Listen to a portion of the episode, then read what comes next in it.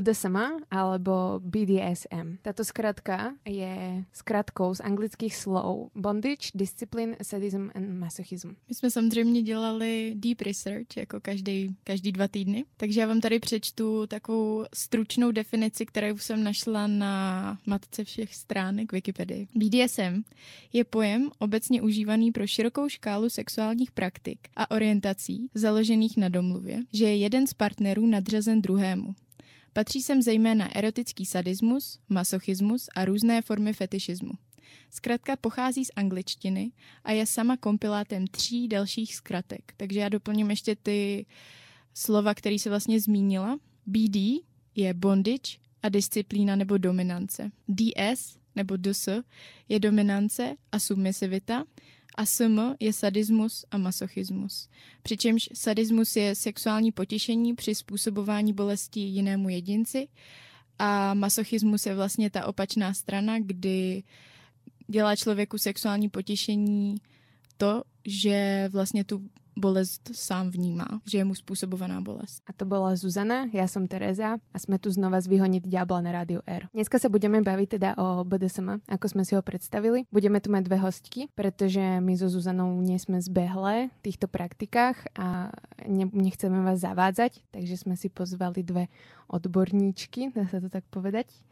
Predstavíme vám ich neskôr v, ďalšej, v ďalších častiach a teraz vám povieme Zuzanu, čo sme sa naučili o BDSM pri našom hlbokom researchi. Čo je zaujímavé, že vôbec, keď sme robili nejaký prieskum, tak sme zistili, že vlastne existujú BDSM komunity a mňa to vôbec nenapadlo, teda, že ľudia, ktorí majú tieto preferencie sexuálne, sa budú nejak združovať alebo ako sa budú hľadať vlastne. Já jsem to tušila, ale byla jsem prostě přes, překvapená ze spousty aspektů, co všechno do BDSM patří, že to je hrozně jako široký pojem, že to není jako jenom to, co vidím třeba v pornu. Jo, že to nejsou hlavně ty bičiky, že jo, čo se hlavně teda spojí, že to není iba latex a podobně. Samozřejmě to je taky jako určitou yep. součástí. No a já si myslím, že spousta lidí BDSM zná z Fifty Shades, 50 odstínů šedi. Jo, to je věc, na kterou jsme často narážali. Tato kniha asi nejvíc popularizovala BDSM v našich, v našich republikách, v našich končinách a celkovo asi vo světě. Nie je to úplně reálný obraz toho, čo to vlastně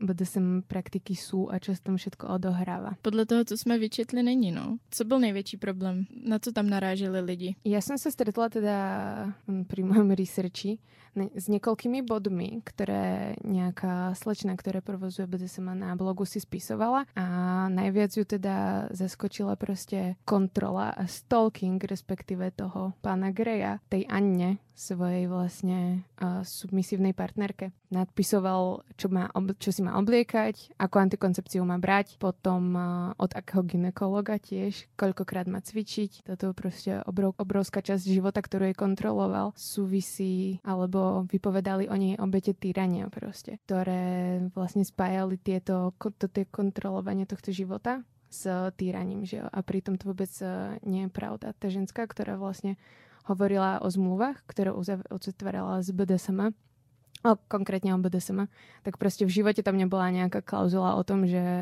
bude kontrolovat ten její partner taky, takovou velkou část prostě její života. Takže nemilit si BDSM prostě s týraním. Já si myslím, že v určitých případech to může fungovat nějak podobně, jako je to ve Fifty Shades. Že spíš jako, aby si lidi nemysleli, že tohle je ten jediný způsob, jak to je uspořádaný. Protože já jsem slyšela podcast, kde vlastně byl muž a žena, kteří mají vztah, který funguje na tom, že on je dominantní, ona je submisivní a není to jenom v sexu, je to prostě v životě. Takže tam vlastně jsem sledovala podobné prvky, které jsou ve Fifty Shades. Ale na co jsem narazila já, s čím mají lidi uh, problém, co se týká Fifty Shades of Grey nebo 50 odstínů šedi, tak je, že to, to, tam je to zobrazený, že ten Grey měl nějaký trauma v mládí a že to celé, co se děje, se vztahuje k tomu, že on měl to trauma. Přičemž to tak vůbec nemusí být, že lidi, co mají rádi takové praktiky, nějaký prostě svazování, to, k čemu se se ještě dostaneme, co je součástí BDSM, tak vůbec nemuseli projít nějakým traumatick, nějakou traumatickou zkušeností v mládí.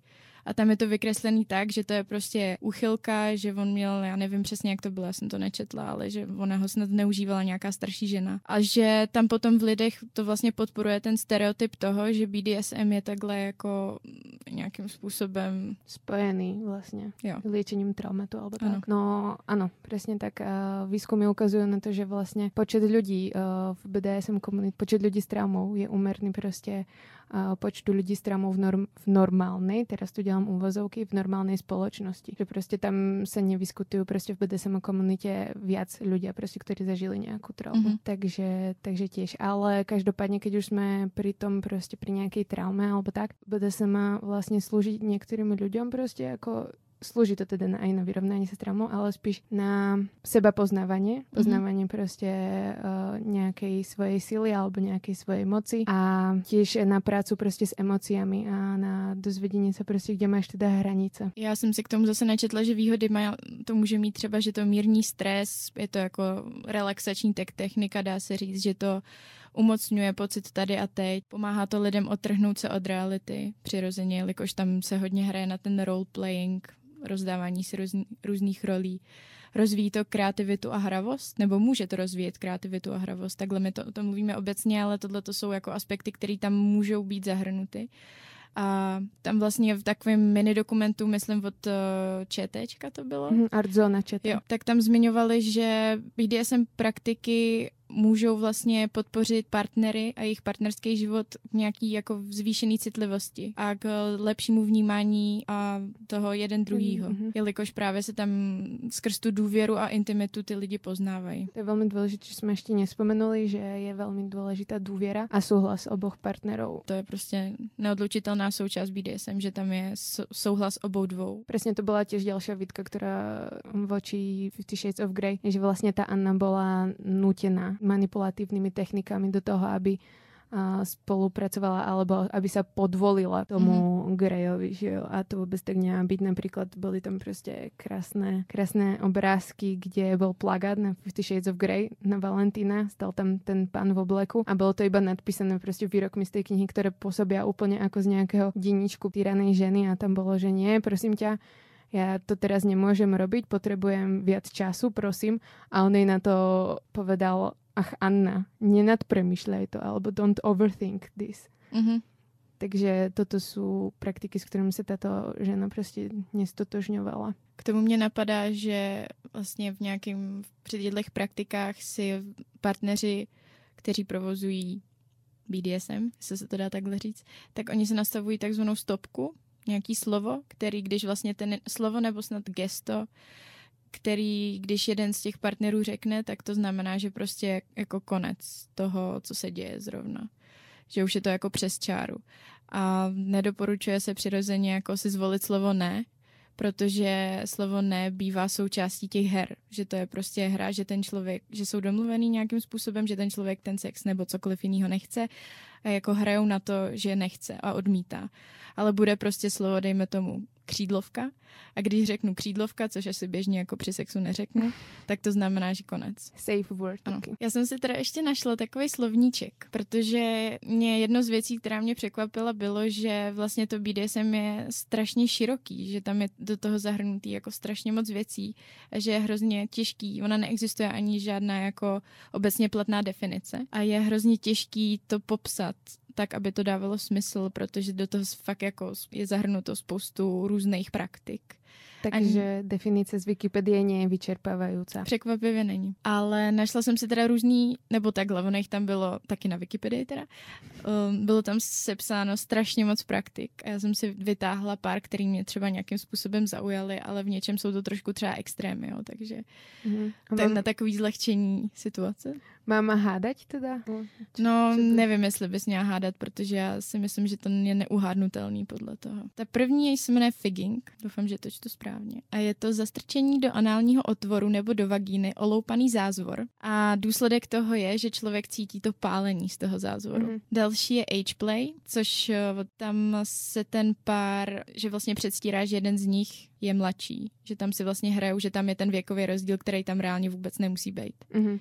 Takže i to chování toho člověka se jako promění v závislosti na tom, v jakém věku má být. Jo, či to bude dominantní alebo submisivní, jo? Tak a tam ještě do toho právě, že nejenom dominantní, submisivní, ale i právě jakože nějaký jako dětský vlastnosti.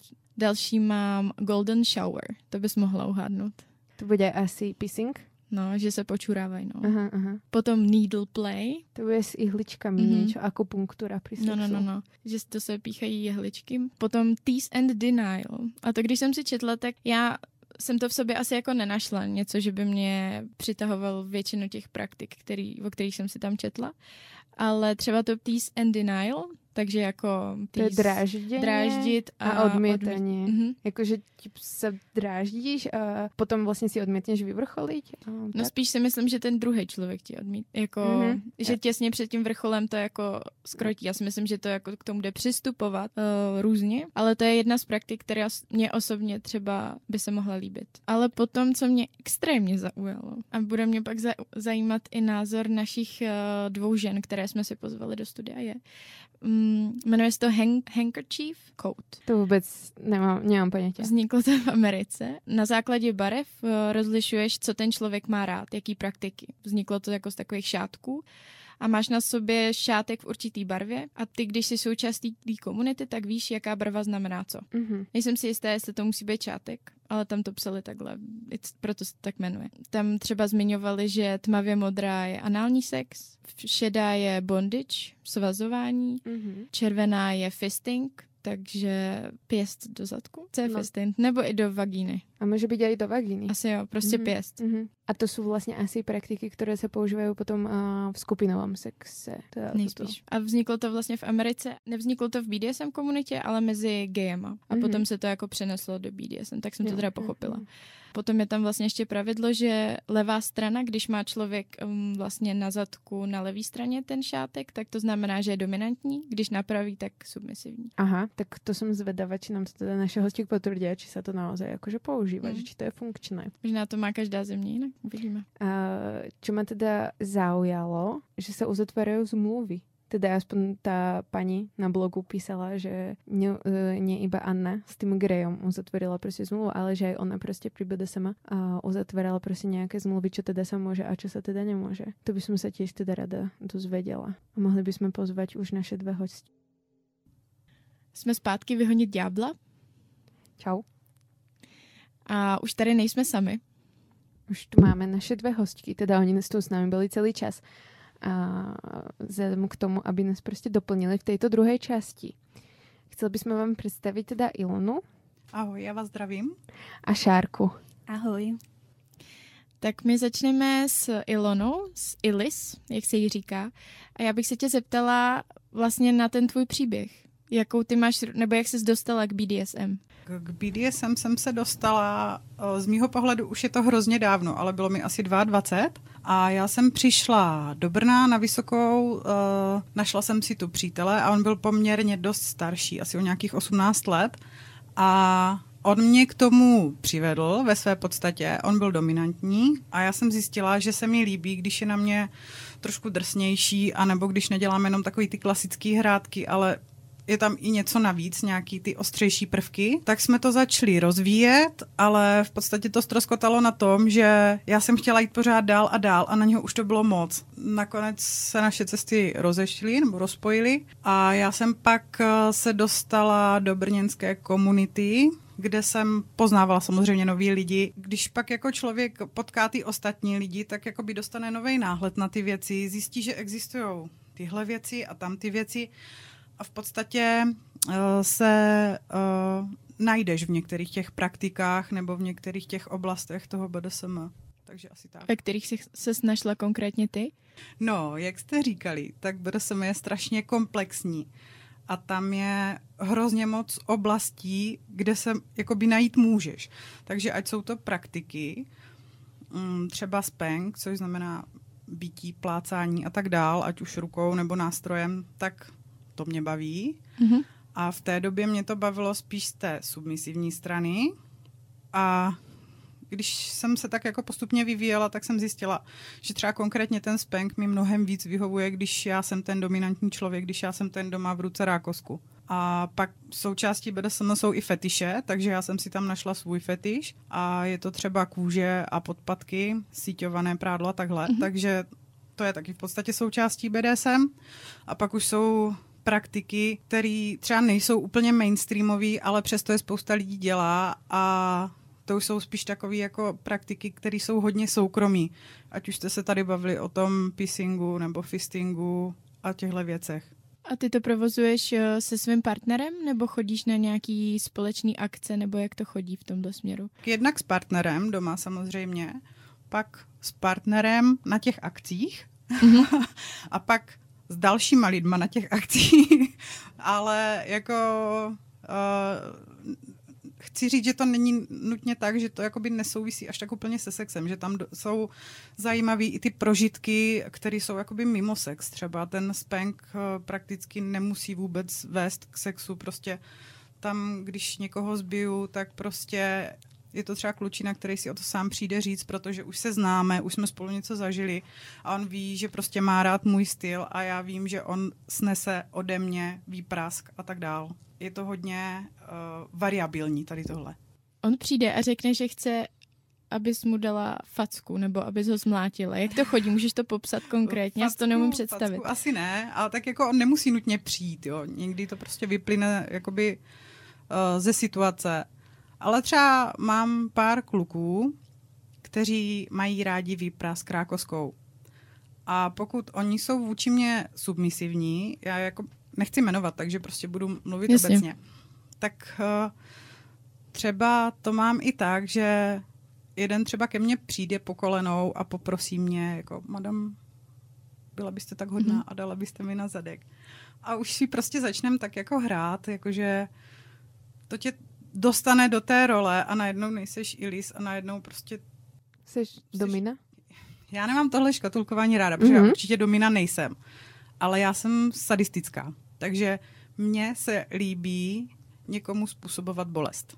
Mm-hmm. Jako přináší mi to určitý uspokojení a je to prostě fajn pro mě. Takže pokud se najde takovej klučina, tak prostě nemám problém si s ním takhle pohrát. A nemusí to být kluk, může to být i holka. Je to jedno v podstatě. Teraz by som dala priestor Šárke, našej druhej hostke. Ako si se ty dostala k BDSM? Já jsem se k tomu dostala asi tím způsobem, že jsem vlastně dělala fetiš modelku. Začínala jsem na latexových přehlídkách pro jednu pražskou návrhářku a postupně vlastně jsem se od toho dostala ke spolupráci s Helkem, když teda ještě fungoval jako Hell Studio, takové to úplně původní. A spolupracovala jsem s nimi vlastně na nějakých piercingových show a zjistila jsem, že vlastně se mi tady tyhle ty věci líbí. Uh, mám navíc jako slabost pro latex, je mi to hodně příjemné, ten pocit. A postupně jsem se právě díky tomu tak nějak jako zblížila s tou komunitou. Abych teda řekla takovou jednu hodně důležitou věc. Já momentálně už víc jak dva roky teda nejsem v tomhle aktivní, protože jsem se bohužel dostala do dlouhodobého vztahu s člověkem, který se tvářil jako dominant, avšak uh, zneužil tady téhle své pozice k tomu, aby nejen mě, ale zhruba ještě desítku dalších žen poměrně dosti uh, ošklivým způsobem dlouhodobě psychicky i fyzicky týral. Takže si nejsem příliš jistá, jestli vůbec ještě někdy budu schopná se do té komunity navrátit. A abych pravdu řekla, nedokážu si to úplně představit, i když některé věci mi chybí, ale zároveň jsem zjistila, že nejspíš by mi to asi nedělalo úplně dobře, protože se aktuálně stále ještě léčím s posttraumatickou stresovou poruchou. Je to věc, kterou bych chtěla tak jako asi zmínit nejvíce v tom, o čem chci mluvit. Ne nějaký svůj traumatizující zážitek, abych vás tady všichni vyděsila a vydeptala.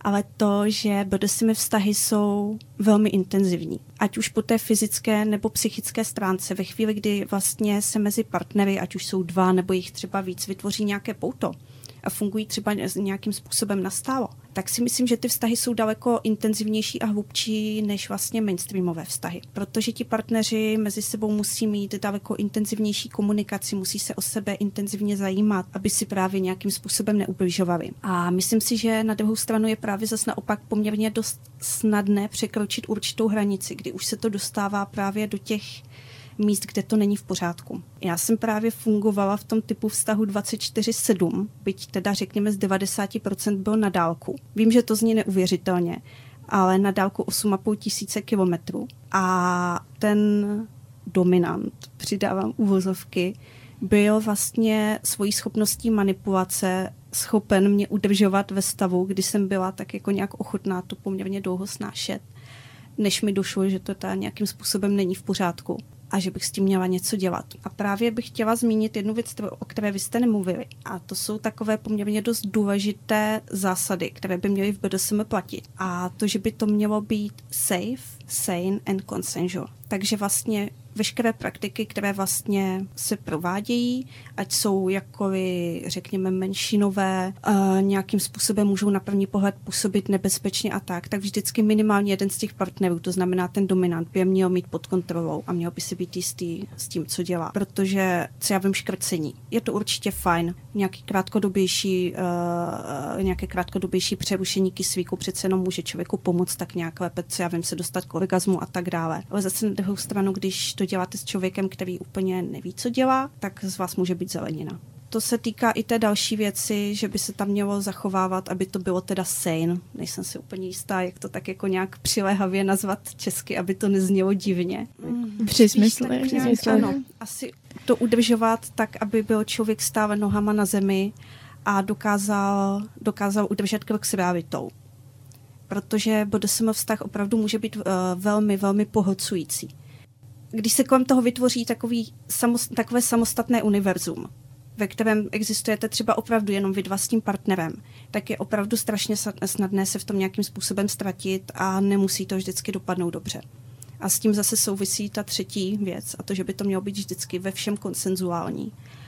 A nezapomínat na strašně důležitou věc, že konsent lze vzít kdykoliv zpátky ve chvíli, kdy se začne dít něco, co se vám nelíbí a rozhodně neplatí to, s čím jsem se párkrát už bohužel setkala, že submisiv by si měl nechat vybít úplně všechno.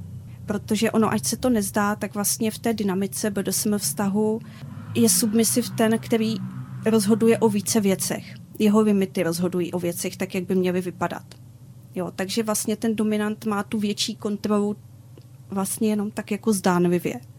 Jo, v tom, jak by to mělo správně fungovat, aby všechno bylo bezpečné a aby lidi zůstali tam, kde mají a aby z toho neodcházeli nějakým způsobem pochromaní, ať už fyzicky nebo duševně. Tak, a, že by se to vlastně mělo řídit, řekněme, tím slabším článkem, což je teda ten submisiv a přece jenom jeho možnostmi, jeho limity, které by neměly být tak jako nějak opomíjen, opomíjeny. Mm-hmm. Děkujeme za toto představení. Mm, to ma privádza k otázke teda, ako si ľudia, ktorí preferujú BDSM a hľadajú partnerov.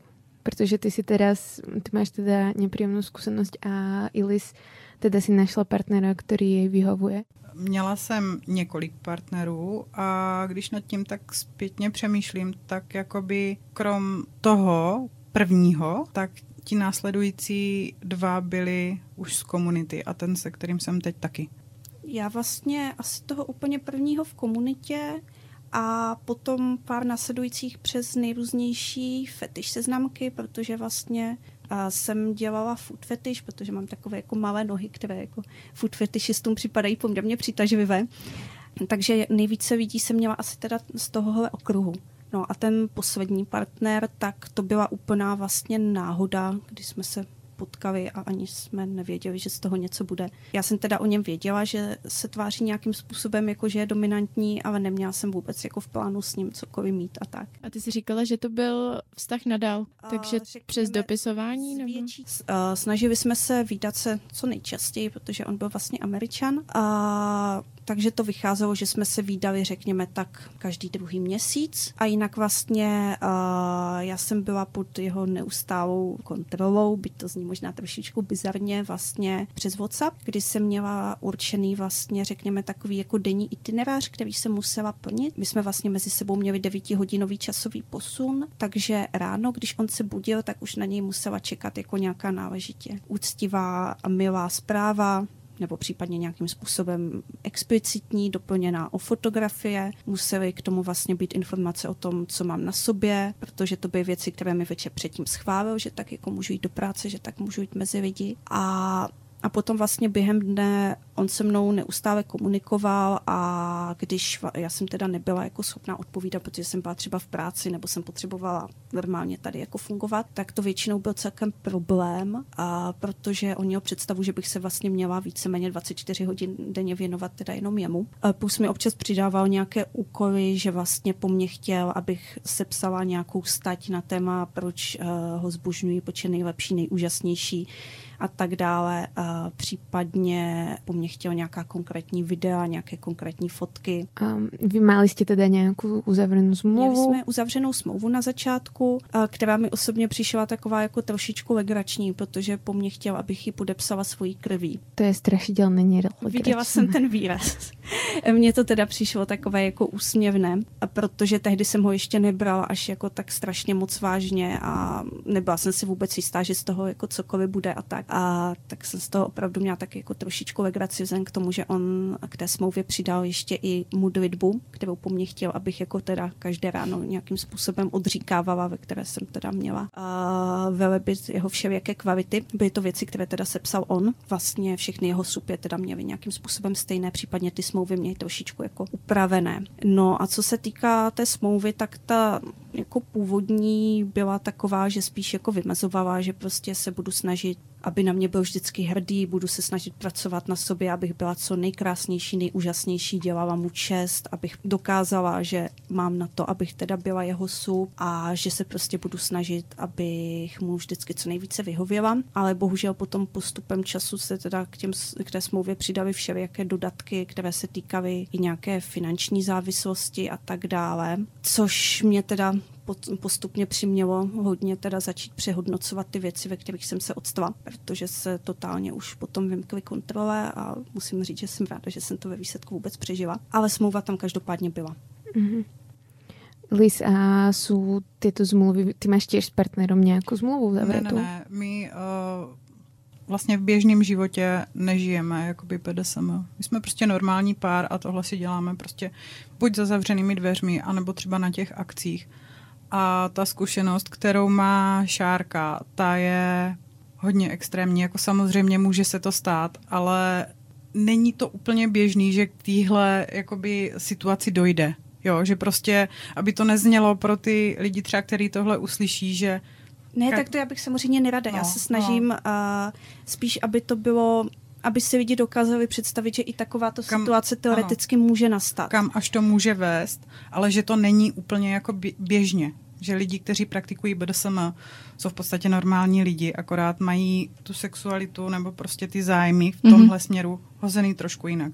Může se stát tohle, ale nemusí. Jo, prostě to byl nějaký partner, který měl prostě nějaké velmi dominantné sadistické sklony asi tak já bych neřekla, že vlastně u něj by reálně byla teda ta dominance až na takové úrovni. Tam bych to spíš viděla na silnější asi narcisistní poruchu osobnosti, jo, kdy to vlastně byla neustává potřeba vlastně sebe samého stavět na piedestal, ale ne takovým tím jak, způsobem, jakým by to měl dělat dominant. Protože dominant by to měl dělat tak, aby ta sub byla ráda, že on je její dominant, aby mm-hmm. na něj mohla být hrdá, jo, aby to byl někdo, ke, k tomu, ke komu je prostě důvod třeba vzhlížet. Já si myslím, mm-hmm. že jakoby opravdový dominant dominant to v podstatě nemusí dělat, tento v sobě už tak nějak přirozeně tak. má. Jo, prostě jo. nějakou takovou jako autoritu, eh, něco, co vám řekne, jo, tohle je ono, tohle je prostě, prostě něco, ten co chlap, co prostě, přesně tak, co prostě mě přitahuje, takový ten uh, alfa samec, se tomu říká. Tak, přesně. Jo, když to tady tohle to byl člověk, který když se měla podpatky, tak byl stejně vysoký jako já a já teda jsem hodně mrňavá. A, a nejspíš tady tuhle tu věc jako měl asi potřebu si kompenzovat jinak a ten potenciální nedostatek respektu potom se snažil prostě si získávat třeba tím, že ho z člověka doslova vymlátil. A Elis, teda, aby jsme viděli vlastně i tu druhou stránku toho, tak jak fungujete vy? Jak to máte přesně v tom vztahu? Uh, jak jsem říkala, tak nemám moc ráda to škatulkování, ale když teda se bavíme o uh, submisivitě a dominanci, tak se současným partnerem to mám tak, že on je dominantní a já jsem submisivní. Mm-hmm. Ale já jsem tak jako switch, tudíž uh, jsou mi blízké obě ty role, takže dokážu uh, switchovat. Ale u mě to hodně záleží na partnerovi. Já jsem měla i partnera, se kterým já jsem byla dominantní, on byl submisivní, ale to, hrozně, to je hrozně o tom člověku. Tady to prostě máme tak a naopak by mi to přišlo strašně nepřirozený. Jo? Že i když mám ráda i tu dominantní stránku, tak ne vůči partnerovi, který ho mám teď. A když máte sex, tak ho máte vždycky takhle? Nebo ho máte někdy prostě jako, že se tam neřeší ty role? Neřeší, ale už asi z podstaty toho, že třeba já jsem mm, tak trochu masochistka, tak jako vždycky jsou tam takový ty ostřejší prvky, nebo vždycky, většinou. Prostě já nemůžu říct, že jako neděláme vůbec vanilkový sex. Jako děláme, ale, ale většinou jsou tam nějaký ty prvky toho BDSM. A ty jsi předtím zmínila, že jsi sadistka, teď jsi řekla, že i masochistka, takže ty to máš jako obojí. Já to mám obojí. Já právě, a to jsou právě ty škatulky, které nemám ráda, protože někdo ti řekne, že je čistě submisivní. A jasně, může být, proč ne? Ale já to mám tak jako, že já dokážu být jak dominantní, tak submisivní. A tady je mi blížší ta submisivní strana ale na jednu stranu jsem zase sadistka, což nutně neznamená, že jakoby jsem přirozená domina. Mm-hmm. Já mhm. prostě ráda způsobuji bolest, ale že bych byla vyloženě dominantní, to ne. Ono je to strašně složitý, to se strašně mm-hmm. špatně chápe. Tam musíš trošku chápat rozdíl mezi dominantní a sadistická a trochu chápat rozdíl mezi masochista a submisiv. To není to tež prostě. Mm-hmm. A já si myslím, že velké množství lidí to má opravdu nějakým způsobem takhle prostě namíchané. Mm u mě třeba je hrozně velký rozdíl, jaká jsem vlastně, řekněme, ve veřejném životě, protože jsem, byť teda jsem teďka z té práce odešla, ale roky jsem pracovala v managementu, takže přece jenom musím být mezi lidmi taková, řekněme, jako ráznější žena a tak. Ale co se týče vlastně té submisivní uh, soukromé stránky, tak tam zase nejčastěji mám teda, když už se něco takového projevuje a v současné době teda moc ne, tak uh, jsem nejčastěji vyloženě lituan. To znamená, že uh, u mě vlastně se... Mám hodně ráda H-Play. Vysvětli nám to, prosím. a kdy vlastně, byť to teda může znít jako trošičku divně, ale mám, řekněme, takové své vlastní safe place vlastně v té jako vnitřní stylizaci se do teda malé holčičky, nebo malé holčičky, vím, zní to divně, zní to možná tak jako trošku jako přes čáru, to není nic divně. Ale právě jako v tom, eh, řekněme, intimním životě je mi to takové jako nejbližší. Jo, takže spím v pyžámkách s medvídky prostě a nosím plišové bačkory a, a, a když už tak jako si s partnerem třeba vymavováváme nebo tak. Ale Musím říct, že zrovna tady třeba ta HPay u mě vlastně nikdy nebyla spojená vyloženě jako explicit, explicitně se sexem. A co jsem takhle slyšela, tak spousta lidí to tak má, že to je, řekněme, takové jako odpočinkové safe place, co třeba tak jako může nahrazovat i tu aftercare a tak že se člověk tak jako stáhne do toho svého vnitřního dítka, zachumá se tam do nějakého plišového župánku a v tom si tak jako odpočívá.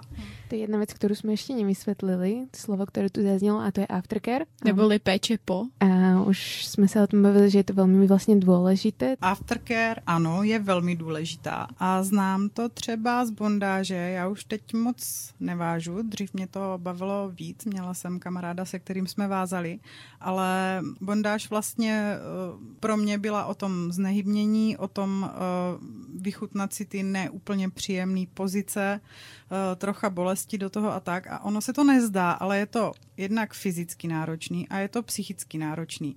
A když vás ten, uh, kdo vás váže, nebo třeba ten dominant, můžeme říct, když vás potom rozváže a nechá vás tam ležet a odejde, tak je to, tak to není dobrý. Prostě ten člověk je nějak psychicky naladěný, ty si užíváš tu submisivní roli a kdyby on tě potom nepomazlil, nedal ti pusu, nepovídal si s tebou, tak tě to může hodit do stavu, který je velmi nepříjemný. Můžeš pocitovat úzkost nebo nepříjemný pocity. Vlastně to krásný hraní, který předtím bylo, zabije tady ten pocit, že jakoby o tebe, já nevím, jak to nazvat, nedopečoval, že prostě ta aftercare je jakoby součástí té hry. A nemusí to být nutně spojený jenom s vázáním, jo, ale třeba, jak jsme se bavili o tom spenku, tak když někomu dám prostě x desítek, někdy i stovek ran rákoskou a pak mu prostě řeknu, no tak já jdu na drink, čau, tak to by asi úplně nefungovalo. Ten, ten dotyčný by z toho mohl mít hrozně negativní pocity, nebo nemusel by to úplně ustát to, že já jsem ho prostě zbyla a teď jsem šla pryč a vůbec se o něj nestarám. Tam je ta aftercare poměrně hodně důležitá a je to o mazlení, o takovým tom pocitu bezpečí, obejmout ho, dát mu pusu, povídat si s ním, hladit ho a tak dál. Takže je tam zodpovědnost za toho druhého. Rozhodně. No, rozhodně. Jako já si myslím, že ta aftercare je možná jedna z těch nejdůležitějších věcí, protože když ta session je jako hodně intenzivní, tak máte do maxima vybičované úplně všechno, veškeré smysly. A ve chvíli, kdy to najednou prostě skončí a jste v tom prostě sami, s čímž já teda mám bohaté zkušenosti, tak neexistuje větší prázdnota, než když jste prostě někde opuštění zbytí a nikdo se o vás nestará. V tu chvíli je vlastně pryč všechno, co vlastně bylo původně hezké na tom BDSM. Taková ta intenzita toho vztahu, a to souznění vlastně s tím člověkem, které si myslím, že může být opravdu jako absolutní a daleko hlubší než čemkoliv jiném.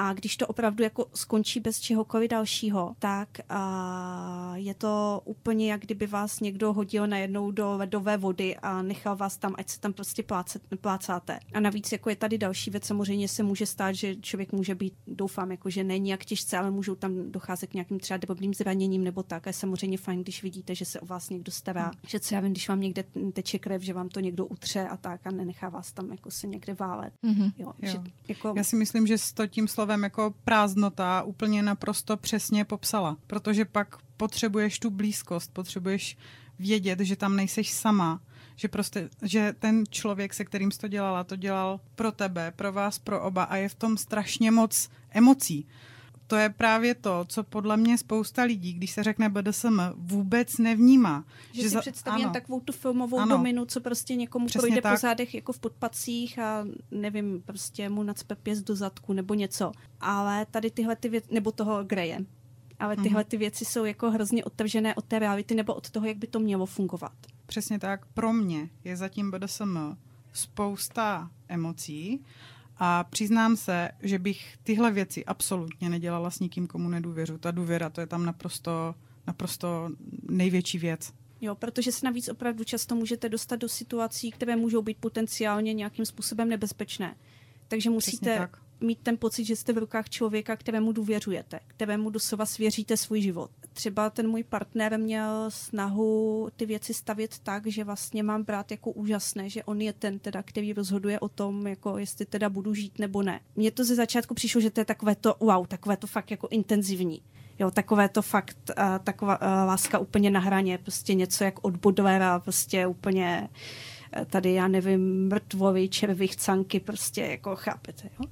Fakt taková ta intenzivní temnota, vášení, všechno. Ale ve chvíli, kdy se to fakt jako stane realitou a uvědomíte si, že ten člověk to opravdu myslí vážně, a dojde vám ale, že on u toho jako není úplně při smyslech, protože se samozřejmě může stát, že když se dostane do nějakého jako stupně vytržení, nebo jak to nazvat, tak už se nemusí úplně kontrolovat. Tak potom ty situace můžou být poměrně nebezpečné a být v tom s někým, komu nedůvěřujete, to není úplně dobré. Jo, to si pak můžete představit, že byste byli v jedné místnosti zavření, co já vím, uh, s Tigrem, nebo teďka, když vezmeme uh, mainstreamovou popularitu s Tedem Bandin. V podstatě já si myslím, že dominant má strašně velkou zodpovědnost a musí mít tu situaci pod kontrolou. Protože jak říkala Šárka, tam jsou situace, kdy ti jde nejen prostě o zdraví nebo o nějaké zranění třeba, ale dokonce může jít i o život při nějakých ostřejších praktikách.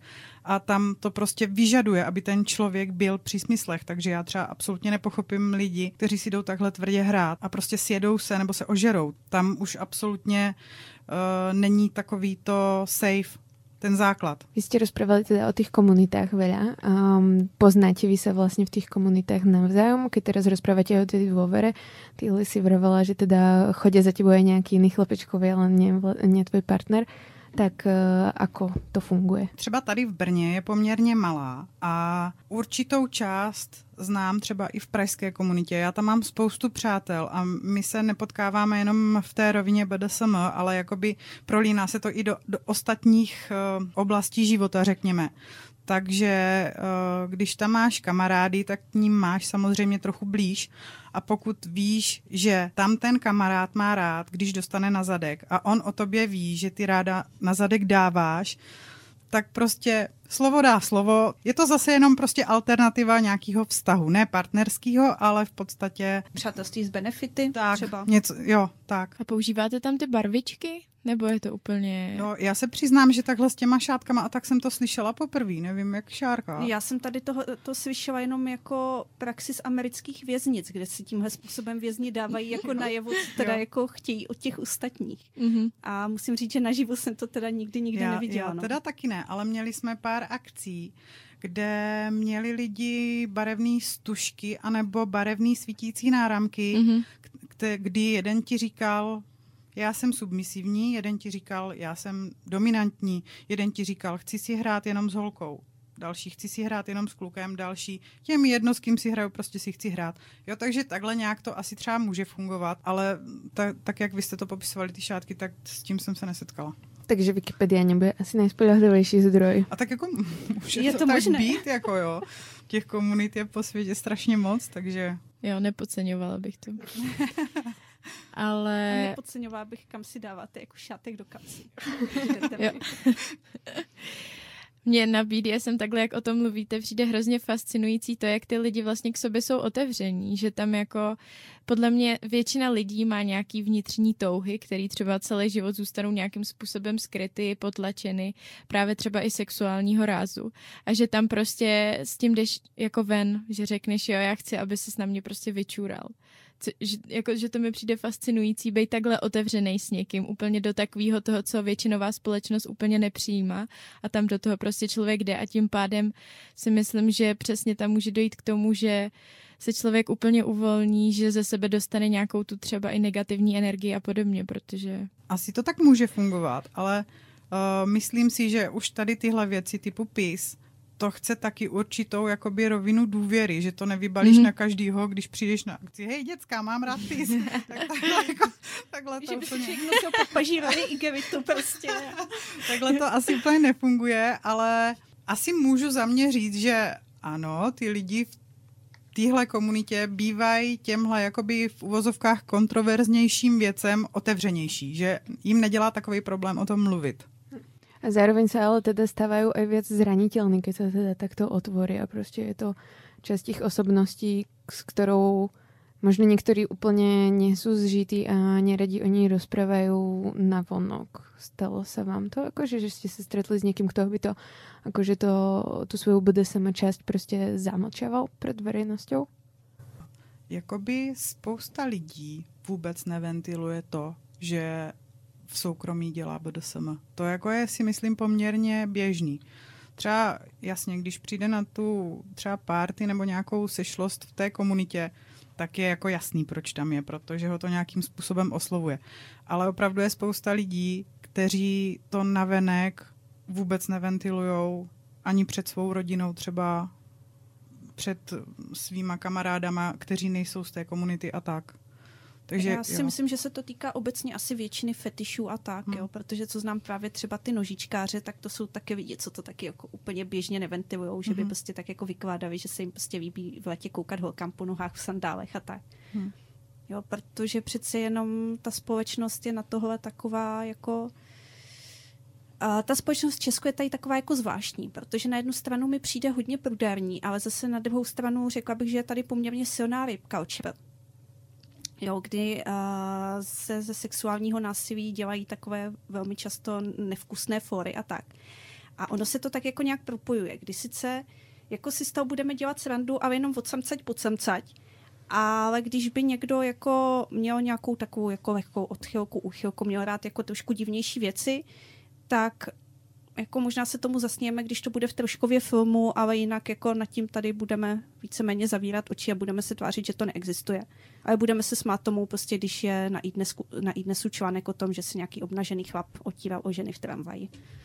Mm. Jo. Myslím si, že Aktualita. tady je opravdu takové, takový jako hrozně dvojí metr v tomhle. Jo.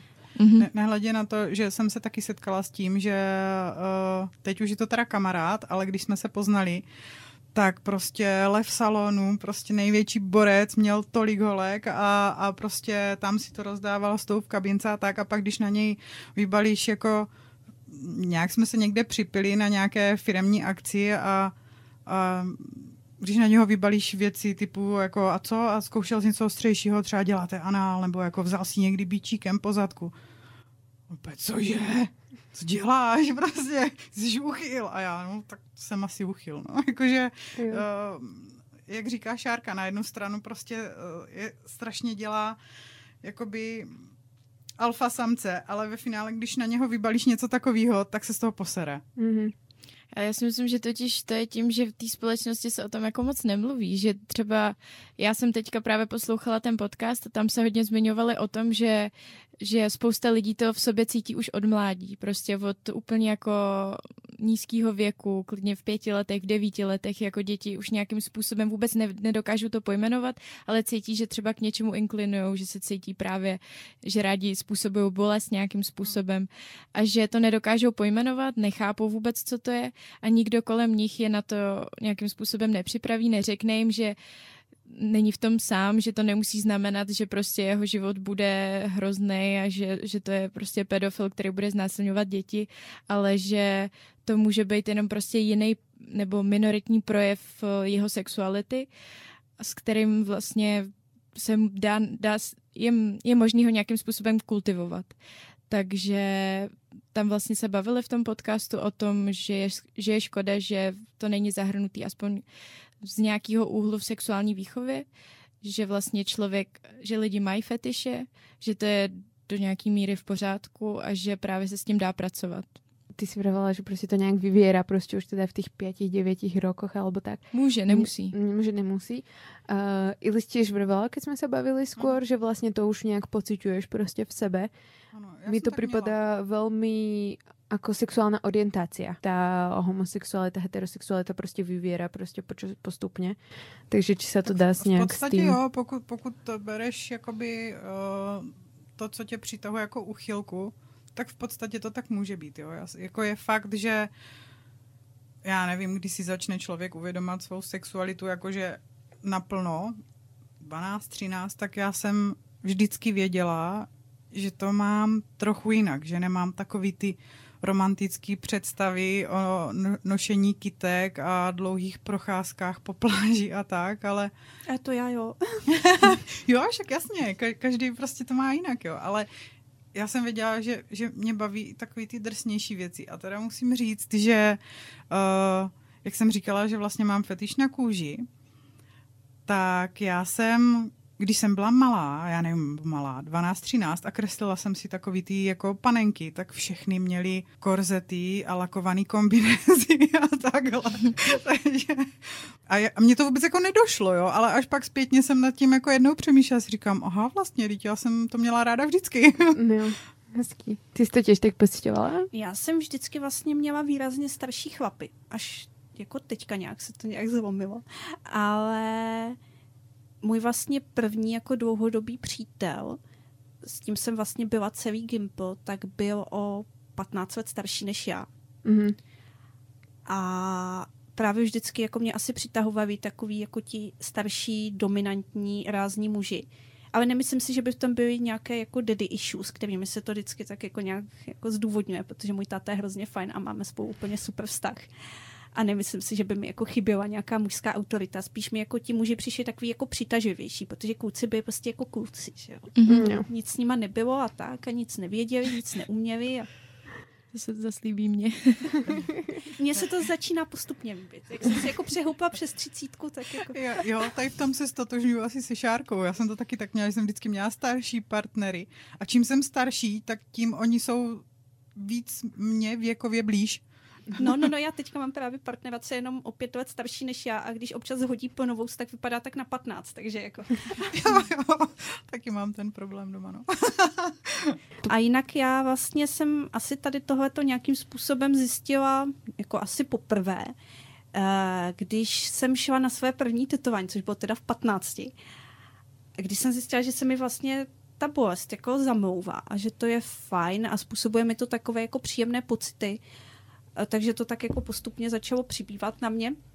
A pak se to teda jako nahromadilo v tom, že jsem začala dělat fetish modeling. Ale jako v té době jsem určitě ještě ale neuvažovala nad tím, že bych teda měla nějakého partnera, který by mi způsoboval bolest. Jo, tam jako se nějaké tak projevovaly asi jinak. Třeba jako, že až doteď mi vydrželo, že sbírám chundavaté svetry, se kterými se tak jako různě mazvím a tak jsem trošku jako Ed Wood. Mm. Ale jako myslím si, že to určitě bylo už jako v těch brzkých preferencích, jako těch starších a takových jako výrazných mužů, no. Uzavřem to nějakou nejoblíbenější pomůckou? Můžem. Na pomůcky jsme se vůbec neorientovali, aspoň vidíme, jak to je strašně široké to bude sama, mm-hmm. že nám ani nezostal čas. Máte nějakou? Moje nejoblíbenější je asi úplně hrozně jednoduše pedal, protože jako mě z těch jako praktik, které by mě nějak tak jako bavily a měla si mi ráda a neděsivě mě zůstal víceméně už jenom ten spanking. Ale mývala jsem teda hodně ráda škrcení, ale už bych si na to znova netroufla. Ale musím říct, že když se to umí, dělá se to dobře, dělá se to s citem, člověk si dává bacha, tak je to hodně fajn věc, která vás dokáže posunout do takových jako jiných dimenzí ale fakt jako dávat si bacha. Sama jsem párkrát viděla to světilko na konci tunelu a není to dobrý. Takže hlavně opatrně? Hlavně opatrně, vždycky. Já to asi neumím říct takhle jednotně. Když mám svou sadistickou vlnku, tak uh, můj absolutně nejoblíbenější nástroj, kterým někoho biju, je rákoská obalená v latexu. Mm. To je strašně super věc, ale je taková zákeřná a ne úplně všichni ti, co mají rádi spenky, dávají. Ale spousta lidí jo. A je to fajn. v té submisivní roli já mám ráda ponížení a s tím souvisí, že mám hodně ráda pissing a mám hodně ráda pokud eh, se vrátím k nějakým těm nástrojům, tak jsme si asi před rokem pořídili latexové důdky, takové těžké, pádné. Tak ty mám hrozně ráda, protože dostat s nimi přes záda, přes prsa, to je strašně super. A co my dvě, Terezie? Já si teda užívám vanilkový sex hodně ráda. Uh, neskúšala som nejaké také radikálne, skôr akože také ten spanking, ale jenom rukou, že jo a potom také lehké škrcení, ale to je fakt takový začiatok úplně, a nie, že by som tiež akože k tomuto inklinovala, spíš akože tak skúšam prostě v tom sexe, čo mi akože nejak uh, vyhovuje, ale ten spanking je fajn. Jo, já, já taky spanking úplně lehký přisk, přiškrcování, absolutně bez nějakého rizika si myslím, že to fakt nebylo ani jako škrcení, taký fakt mm. lehoučký. A potom první level roleplaye, bych řekla. Jakože tak lehce si jako rozdáš roli, že prostě jo, tak ty budeš dělat, že to nechceš a nebo ty budeš dělat, že spíš prostě, víš co, takže tak. Taková šipková ruženka no, vlastně z Disney rozprávky. Něco takového, no. Jinak nevím, co, jakože z, z prostý slova, jestli se to dá ještě vůbec za to považovat, nebo aspoň nějak jako dirty talk prostě. Hmm. Jsme začátečnice, no. Asi to nebude naša šálka kávy úplně. Ale je to Do určitý míry, jo, já bych něco chtěla třeba zkusit. Je to vlastně v poriadku, keď to vlastně v nás nevyvstávalo a že bychom to prostě chceli zkoušet? Tak já myslím, že jako já určitě, to, protože no. jakým způsobem jinak přijde na, člověk na to, co má vlastně rád a co se mu ještě prostě líbí. to vyzkouší. No. Mm-hmm. Třeba to tease and denial, to mě mm. teda fakt láká. No, to, to budeme zkoušet. Dobré, spolu na bytě. Kludně. tam není nikde napsáno, že musíš hned dělat úplně nějaký hardcore. Tam no, prostě jasně, no. jako najít si něco, co se ti tam líbí a zkusit to, když tě to láká. Tak. Takže hlavně sense, sane, sane a consensual. Výborně. Uzavřeme Takže, tuto část jo. vyhonit ďábla takýmto krásným poselstvom. A moc děkujeme Šárce a Ilis. Byli jste skvělé. Není zač. Není zač. Tak dobrou, alebo dobrý sexy. Čau. Čau.